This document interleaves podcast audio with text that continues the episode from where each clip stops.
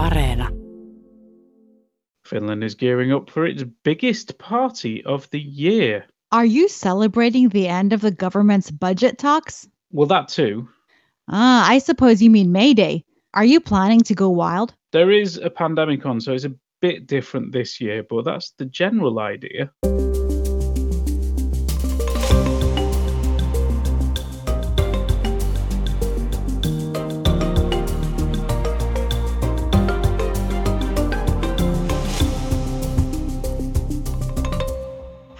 I'm Zena Iovino, and you're listening to All Points North, the podcast that won't collapse. Today, I'm here with Egan Richardson. Hi, Egan. Hi, Zena. Great to be here. You know, it looks like Sanna Marin's government isn't imploding after all, after nearly a week of strained talks on how Finland will manage its economy during the rest of her term in office.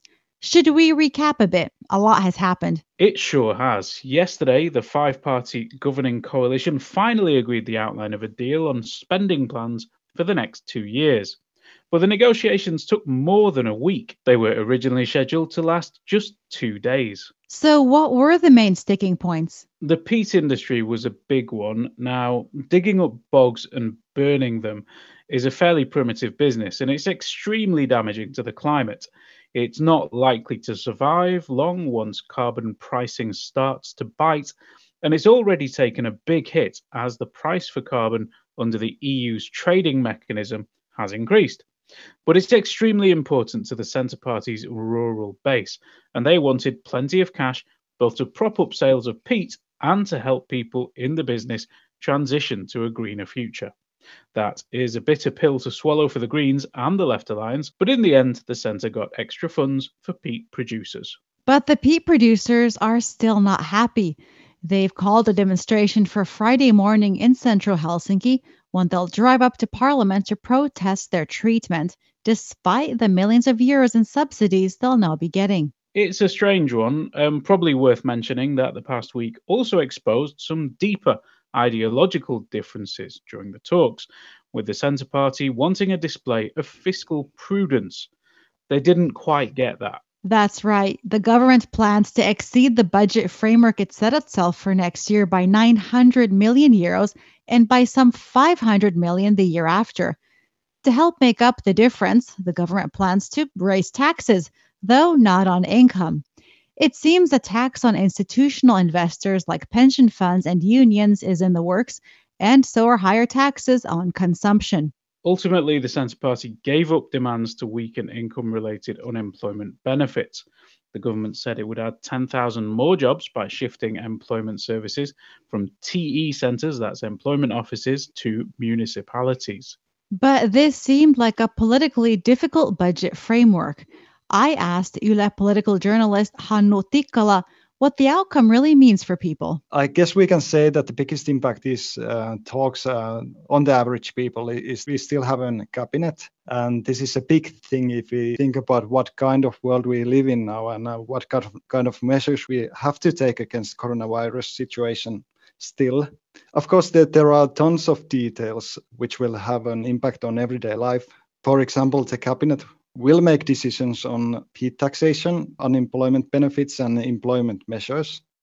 We know that the cabinet has promised to make more difficult employment measures after these budget talks. So it might be that we will see difficult negotiations in the future as well.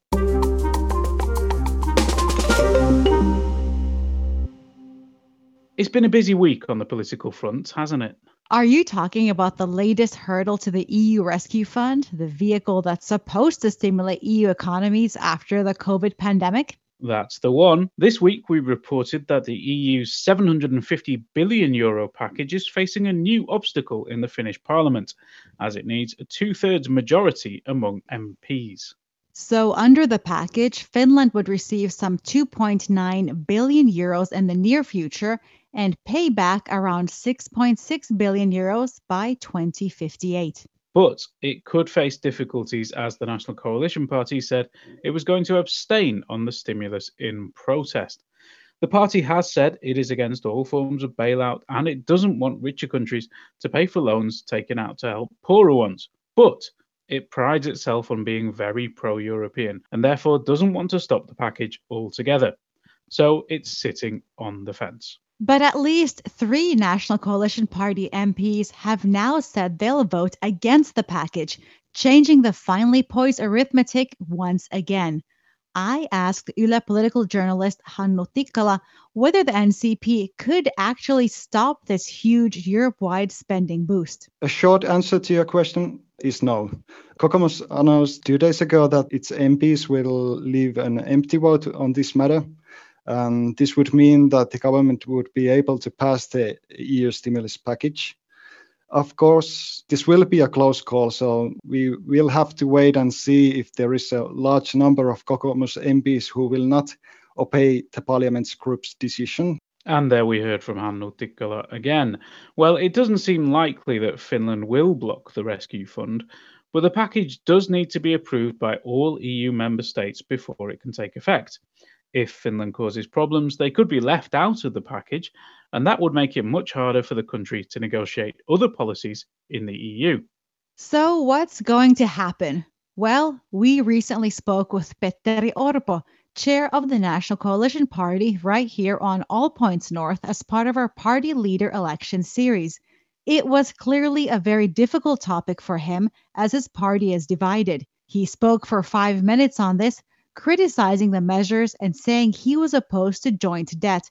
But in the end, he did say that stimulus was necessary. We are in the in the global markets, and European Union are, and we have to be stronger in the global economy. And if you look what's happening in the United States, the huge stimulus package, and what is happening in China, we have to be stronger, and that is why we need common measures and some kind of uh, package. And that was Petteri Orpo, chair of the National Coalition Party, which has some decisions to make.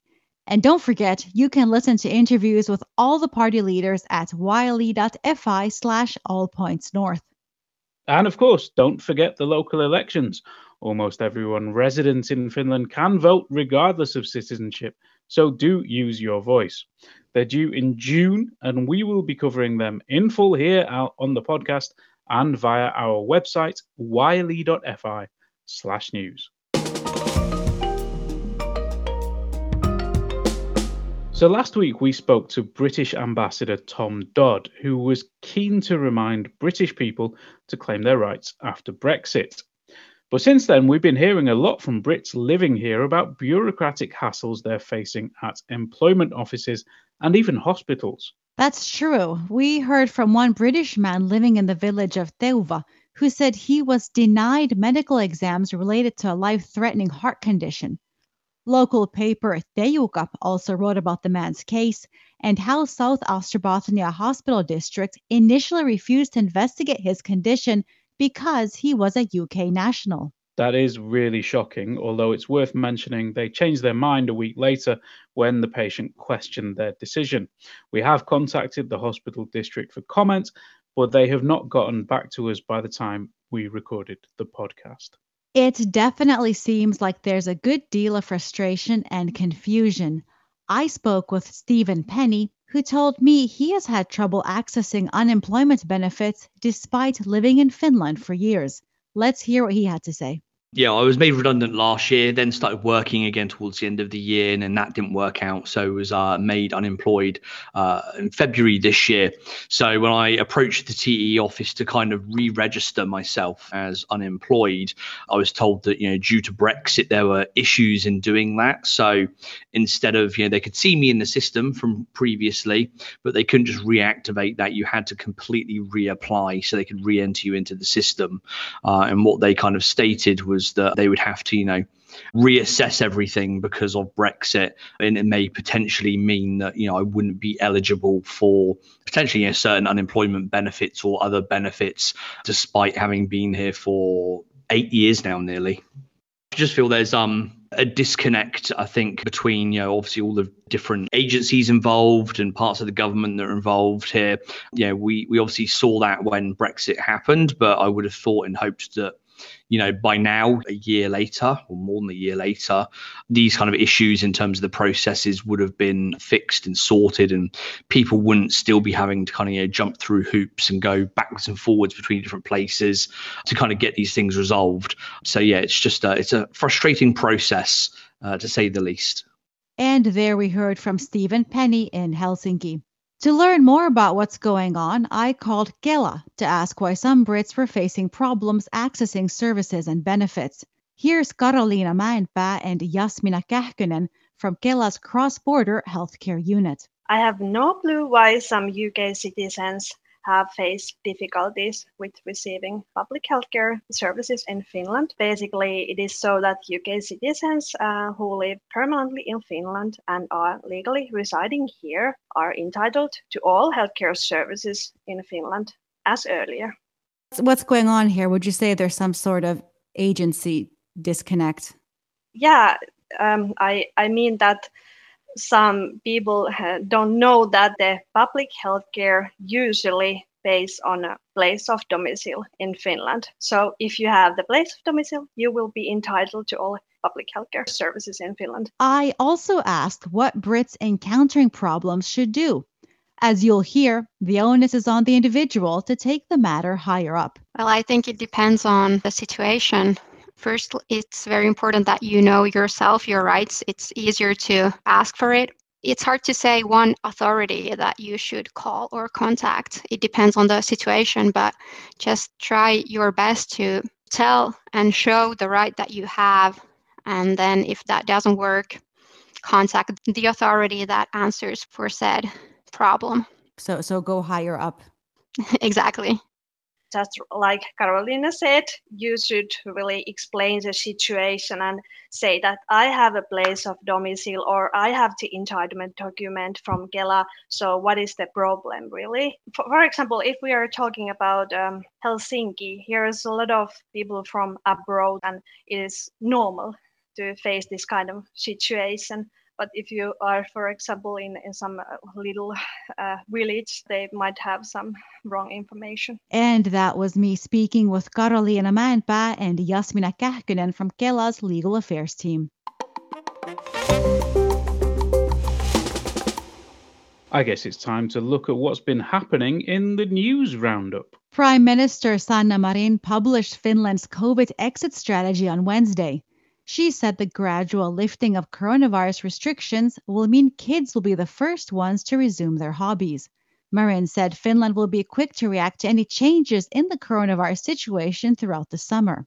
If you're looking for more details, there's more information about Finland's COVID exit plan on our website at yle.fi/news. Police suspect a Helsinki taxi driver of drugging and raping several victims. They said the 40 year old suspect has been driving a car with a taxi sign on the roof and picking up unaccompanied women from taxi ranks. A survey by Save the Children has found a large proportion of Finnish 11 to 17 year olds have experienced grooming. The online survey found that almost 80% of children have received explicit images from an adult, while 75% have been asked to send them. The border guard said it's found dozens of forged COVID test certificates at border crossings since the end of March. Fake certificates were allegedly presented at the port of Helsinki and Helsinki Vantaa Airport.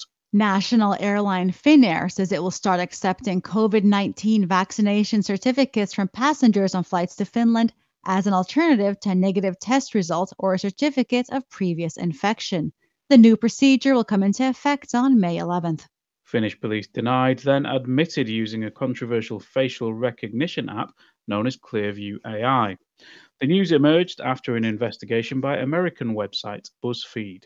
Helsinki Administrative Court has ruled the decision to fire a police officer who had demanded compensation from a teenager was not illegal.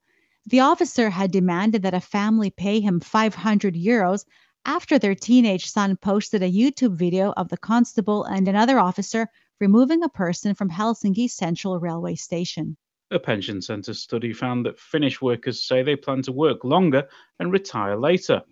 It said an increasing number of workers in Finland are planning to defer their retirement, with more than half saying they will work until age 65 and beyond.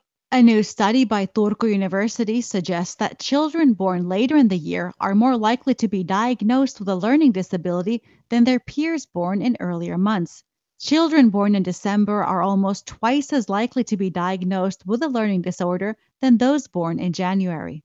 And finally, Finland is set to celebrate May Day in chilly weather. The cold conditions that have hit Finland recently will continue into the weekend, so May Day promises to be a cool affair.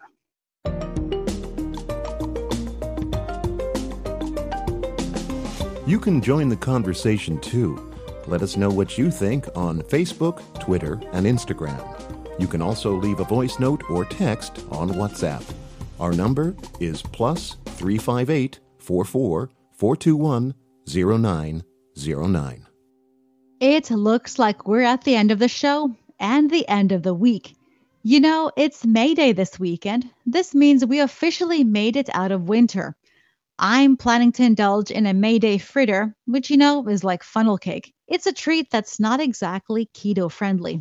What about you? I, am currently trying to imagine what kind of miserable vappu would be keto friendly.